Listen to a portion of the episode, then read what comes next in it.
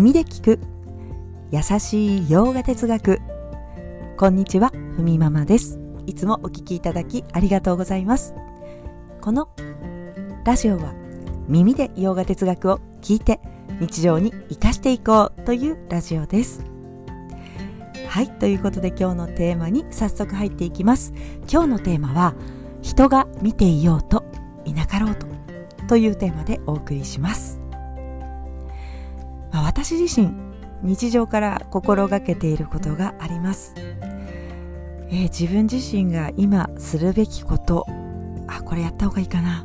あれやった方がいいかな。どうしようかなと迷った時に、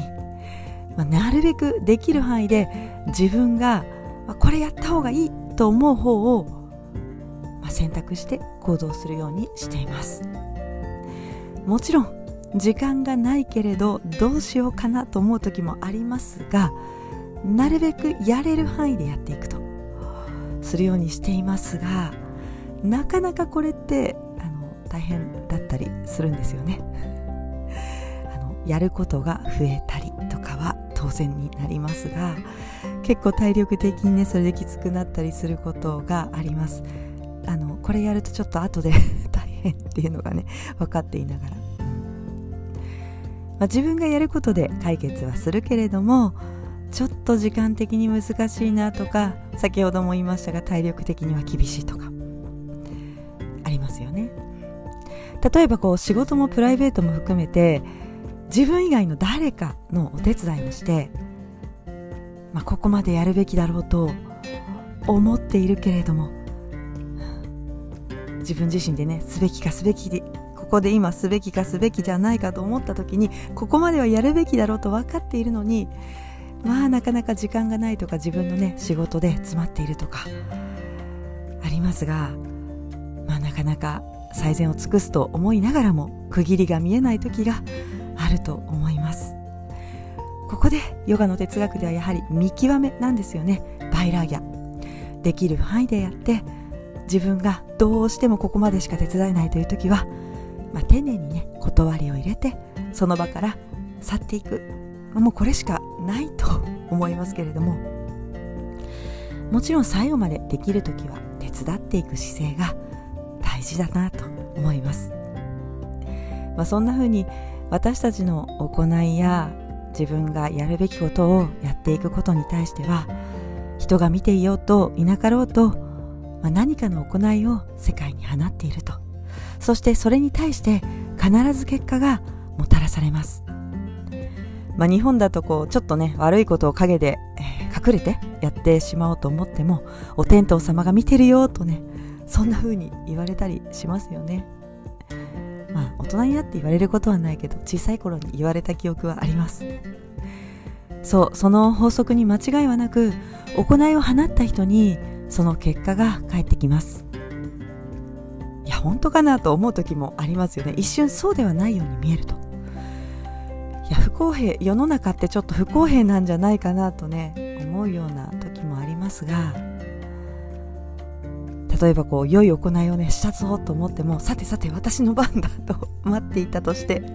次の瞬間に良いことが起こるわけではないわけです。でも確実に行いを放った人にちゃんと結果が返されます。行いと結果の法則というのは重力の法則のように間違いなくいずれ必ず報いを受けるし良いことを放ってちゃんとそれなりの結果が返ってくるんですよというふうにヨガ哲学では教えてくれます人間はネガティブな方向に引っ張られる生き物なので私は良いことをしているのに全然良いことが返されないとか悪いことばかりしているやつが最後結局いい思いしてないかと心のどこかで思ってしまいがち、うん、実は現代の脳の研究でも損を得と同じくらいに感じるかという研究の結果によるとやはりあの損を得より重く感じるというプロスペクト理論というのがあります、まあ、これ損得感情ですよね。損をすることの方を重く捉えがちなんですね。得をする方を多少評価してしまう。ただバガバットギーターは言います。良いことも同じように返ってくると。ただ知っておくべきことはあって良い行いをしたとしても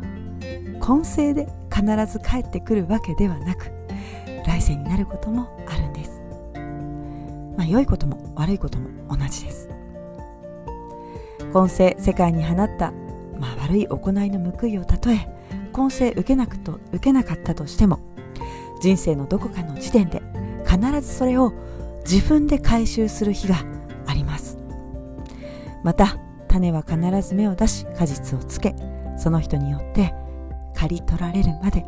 行いと結果というのは間違いなくその法則によって結びつけられている。それをしているのが自然の摂理イーシュバラです。あなたの、まあ、行い一挙手一投足を見ている。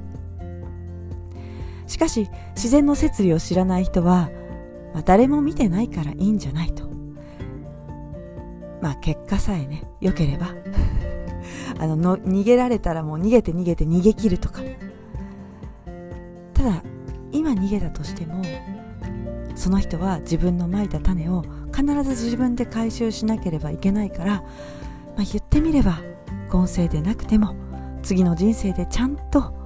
回収されることが用意されているので安心してくださいということなんですね。まあ、たとえあの逃げ切ろうと思ったとしても完全な自由になるということはなかなかないですよね。その心というの心、まあ、逃げ切ろうとね思ってやっててその心というのは自分のやったことっていうのはバレないのかという恐れや不安に苛まれて